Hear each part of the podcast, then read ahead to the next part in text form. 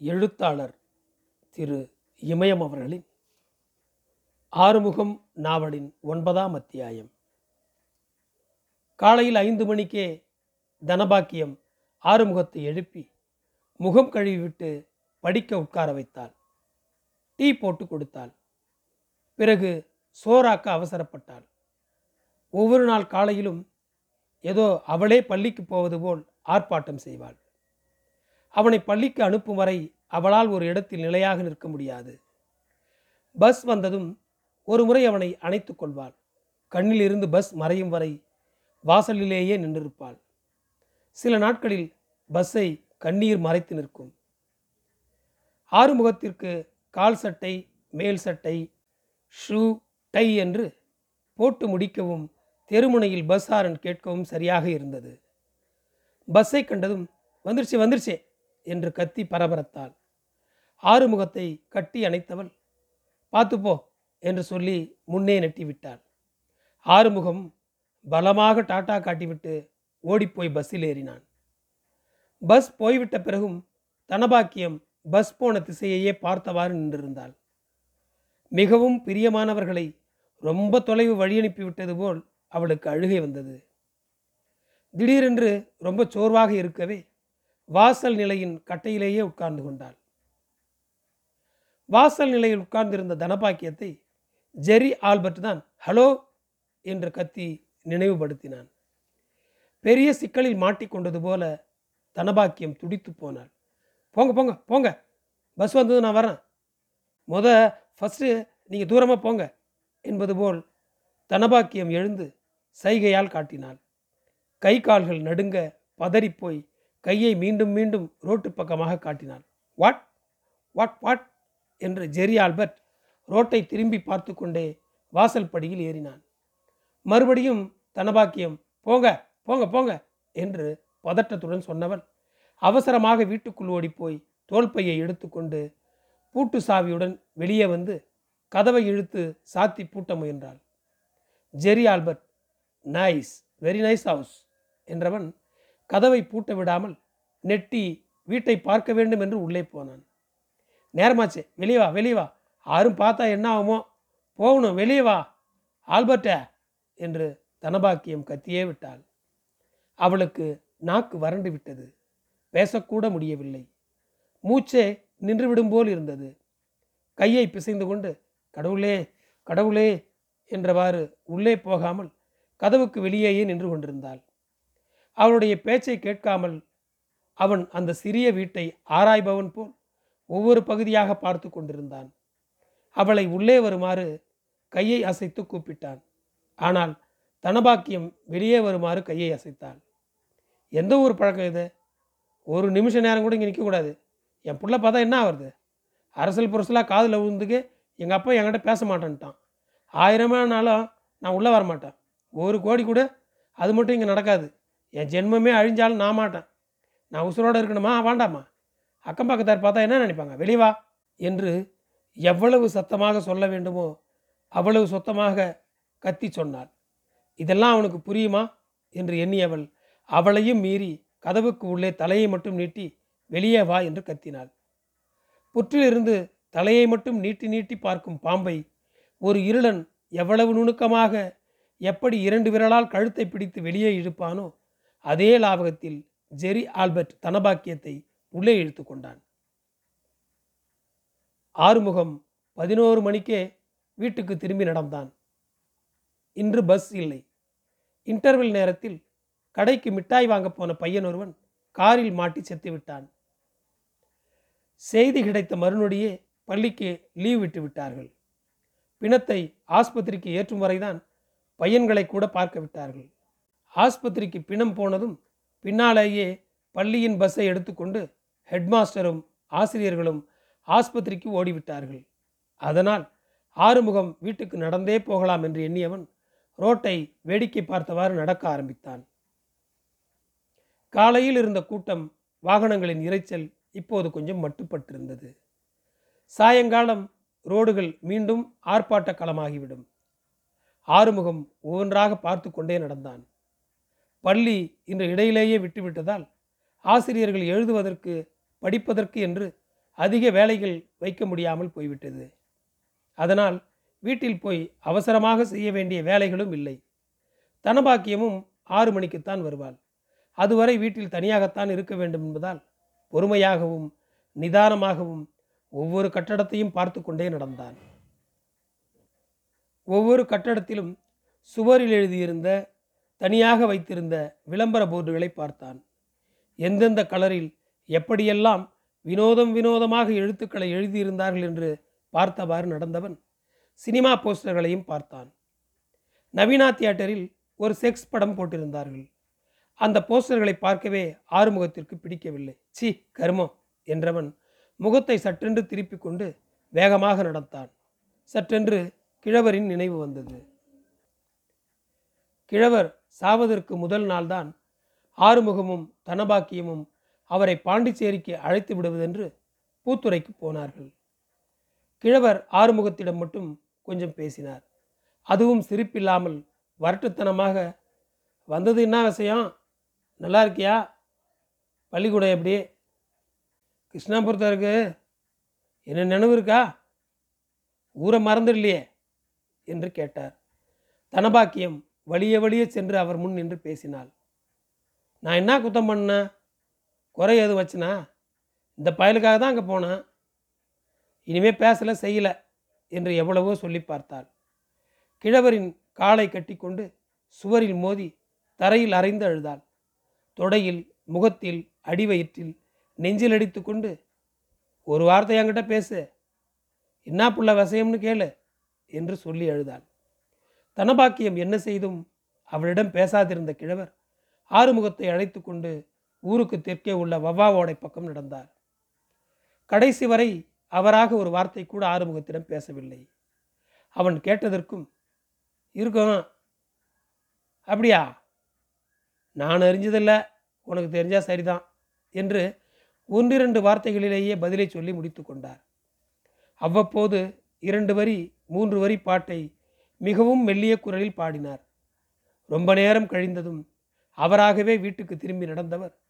ஒன்று இரண்டு முறை கிருஷ்ணாபுரத்தார கிருஷ்ணாபுரத்தார என்று ஆரம்பித்தவர். மேற்கொண்டு எதுவும் சொல்லாமல் மௌனமாகவே நடந்தார். சோறாக்கி வைத்துக்கொண்டு காத்திருந்த தனபாக்கியம் சாப்பிட அழைத்ததும் மறுப்பின்றி சாப்பிட உட்கார்ந்தார். ஆறுமுகத்தையும் பக்கத்தில் உட்கார்த்தி கொண்டார். தனபாக்கியம் சோறாக்கி வைத்திருப்பாள் என்று அவர் சிறிதும் எதிர்பார்க்கவில்லை என்பது அவருடைய முகத்தில் தெளிவாக தெரிந்தது. தனபாக்கியம் சோறு போட்டாள். எப்போதும் இல்லாமல் மூன்று முறை தானாக கேட்டு வாங்கி சாப்பிட்டார். ஆறுமுகத்திடம் நல்லா தின்ன ஃபுல்லாக சாப்பிட. எலி குதறாப்புல குதறாத. கிருஷ்ணாபுரத்தாரா? என் சொல்லு காதில் விழுதா? என்று சொல்லிக்கொண்டே இருந்தார். பொழுதிருக்கவே பாண்டிச்சேரிக்கு கிளம்ப சொன்னார். தனபாக்கியம் கூப்பிடாமலேயே திருச்சிற்றம்பலம் கூட்டோடு வரை தானாகவே ஆறுமுகத்தின் கையை பிடித்து கொண்டு வந்தார். தனபாக்கியம் கொஞ்சம் இடைவெளி விட்டு பின் தள்ளியே ஏ என்ன பெத்த கொலகாரி? என்ன தனியாக விட்டுட்டு போயிட்டியே? என்று அழுதவாறு வந்து கொண்டிருந்தாள். ஏ என்ன படைச்ச நொல்ல தெய்வமே? என்று அவள் கத்தி அழும்போதெல்லாம் ஆறுமுகத்தின் கை மீது கிழவரின் பிடி இறுகியது. திருச்சிற்றம்பலம் பஸ் ஸ்டாண்டுக்கு எல்லோரும் வந்து நின்ற பிறகு வந்த இரண்டு பஸ்ஸிலேயும் தனபாக்கியம் ஏறவில்லை.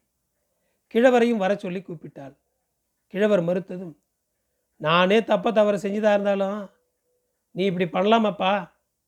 இல்லைனா இவனை வச்சு நீ வளர்த்துக்க. நான் செத்து போகிறேன் இந்த பயலால் தான் உசுரோடு இருக்கேன். என்னை பெத்தவ ஏன் தான் செத்தாலோ? நானே அநேகம் செஞ்சுருந்தாலும் என்னை பெத்தவளாக இருந்தால் இப்படி என்னை மோசம் செய்வாளா? என்னை எதுக்கு பெற்று வளர்த்த? எருக்கம்பாவலை ஊற்றி கொண்டு இருக்கலாம்ல. பொட்டச்சியாக இருந்தா தன் குடலில் ஒரு பிள்ளையை போட்டு வளர்த்தவளாக இருந்தா இப்படி ஈரக்கொலையில் ரத்தம் இல்லாமல் இருப்பாளா? என்னை மூலியாக்கி பார்க்கவா இம்புட்டுனாலும் என்னை உசுரோட வச்சுருந்த? இந்த ஊரில் எனக்கு சாதி இருக்கா சனம் இருக்கா? நீயே பேசலைன்னா பின்னாடி நான் எதுக்கு இருக்கணும் சொல்லு? நான் சாவத்தான் போகிறேன் எனக்கு ஒரு முழ கவுரு தான் பஞ்சமா? இல்லை ஓடையில் அரளிக்கொட்டைக்கு தான் பஞ்சமா? உன் கையினால் விஷத்தை கொடு. குடிக்கலனா ஏண்டி என் கூத்தியாமாவலன்னு கேளு. இனி ஒரு பொழுதுக்கு இந்த சரிகளத்தில் உயிரை வச்சிருந்து என்னத்தை செய்ய போகிறேன் ஏ அம்மா என்று சொல்லி கிழவரின் காலை கட்டி பிடித்து அழுதாள். கிழவர் விலகி நிற்கவும் இல்லை அவளை தூக்கிவிடவும் இல்லை. ஆனால் முதல் முதலாக கிழவர் நீ போ நான் நாளை மறுநாள் வரேன். பார்க்குறவங்க கேவலமாக நினைப்பாங்க. நான் வரேன்னா வருவேன் என்று சொல்லி தனபாக்கியத்தை சமாதானம் செய்து பஸ் ஏற்றி விட்டார் பஸ்ஸிலும் பாண்டிச்சேரி வீட்டிலும் அன்றிரவு முழுக்கவும் தனபாக்கியம் அழுது கொண்டே இருந்தார். எங்கள் அப்பனுக்கு தெரிஞ்சு போச்சே கடவுளே நான் என்னத்த இனி செய்ய போகிறேன் பண்ண போகிறேன் ஏ செங்கேனி அம்மா என்னை இப்படி நிற்கதியாக ஆக்கிப்புட்டியே? அண்ணன் தம்பின்னு அக்கா தங்கச்சின்னு உத்தா உரமுறன்னு அண்ட தண்டை இல்லாதவளாச்சே என்று சொல்லி விடியும் வரை புலம்பிக் கொண்டிருந்தாள். நன்றாக விடிந்த சிறிது நேரத்திற்கெல்லாம் கிழவர் தூக்கில் தொங்கிய செய்தி வந்தது. நேரு வீதி Rukmani cinema theatre Saram chain factory market என்று நடந்து வந்து சுப்பையா கல்யாண மண்டபத்திற்கு நேரெதிரில் உள்ள தெருவில் நுழைந்து நடந்தான். இன்னும் இரண்டு தெரு நடந்தால் வீடு வந்துவிடும் என்பதால் ஆறுமுகம் உற்சாகமாக நடந்தான். வீட்டுக்கு போனவுடன் எதிர் வீட்டு கிருஷ்ணமூர்த்தியுடன் பேசப் போக வேண்டும் என்று நினைத்து கொண்டிருந்தான். தெருவில் பலவிதமான வியாபாரங்கள் நடந்து கொண்டிருந்தன.